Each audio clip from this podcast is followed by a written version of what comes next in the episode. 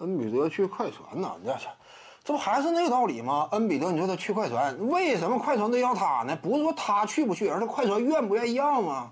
他有合同在身吗？对不对呀？那我乐不乐意要恩比德？为什么要他呢？快船呢？不闲的吗？现在快船双锋线站在时代的前沿上，现在基本上已经能够得出结论了。我低位杀气好不好使呢？也好使，但是对方就算说内线高度不足呢，主要怕的是什么？顶级突破手这块对于哎对方内线可能说是个压力，但是说吨位啊一对一就是着这种类型不太可怕，因为你节奏这种风格打法本身就慢，你这种风格本身就慢，对方光是中攻守转换都挺有优势，你防起来都挺困难嘛。所以呢，就这种打法风格已经不太可怕了。快船队的双锋线架构是踩在时间时代前沿上的，这种主流思路嘛，符合目前的大体的篮球趋势与方向。我为什么要改呢？你引进个恩比德，这一下节奏全变了。恩比德这种就什么？只能说扮演球队老大，他没有转化为二当家的能力，三当家都不太好办。因为什么？你是严重带着节节奏属性的，你你只要一上这个节奏不可能快，快了你就没有价值。恩比德不擅长打挡拆，恩比德大量都是怎么打？低位要球做打。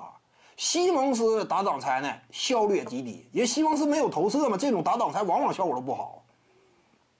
包括谁猛男，往往没有投射的打挡拆效果都不好。至于说内线这块呢，我如果啊整体风格是缓慢类型的，打挡拆也一般。他是低位直接就是靠着强攻能力吃饭的，恩比德这种属性，他这种属性呢。节奏标签非常突出，你只要要他了，整个球队节奏必须得改。你不改的话，哪有前途啊？人那形成一种割裂，没法执行嘛。好像当年奥尼尔加盟这个太阳队，双方之间节奏打法立刻就出现严重冲突。那会儿谁执教？是不是金特里执教？不太清楚。到时候当时为什么他引进奥尼尔？可能说也是什么病急乱投医，两届 MVP 选手史蒂夫纳什在队，迟迟呢。没能够有实质的团队成绩的突破，当时病急乱投医，整来个奥尼尔，结果发现也不行，那不是不太搭调吗？你这么打法，就双方之间啊互相削弱。我如果说提速的话，奥尼尔统治力就没了，对不对？怎么来回跑啊？他发挥不了实质作用了吗？如果是什么我减速的话，纳什的作用何在呢？怎么充分发挥好纳什推转换的这样一种支配球能力啊？都差点儿，所以当时呢形成这样一种冲突。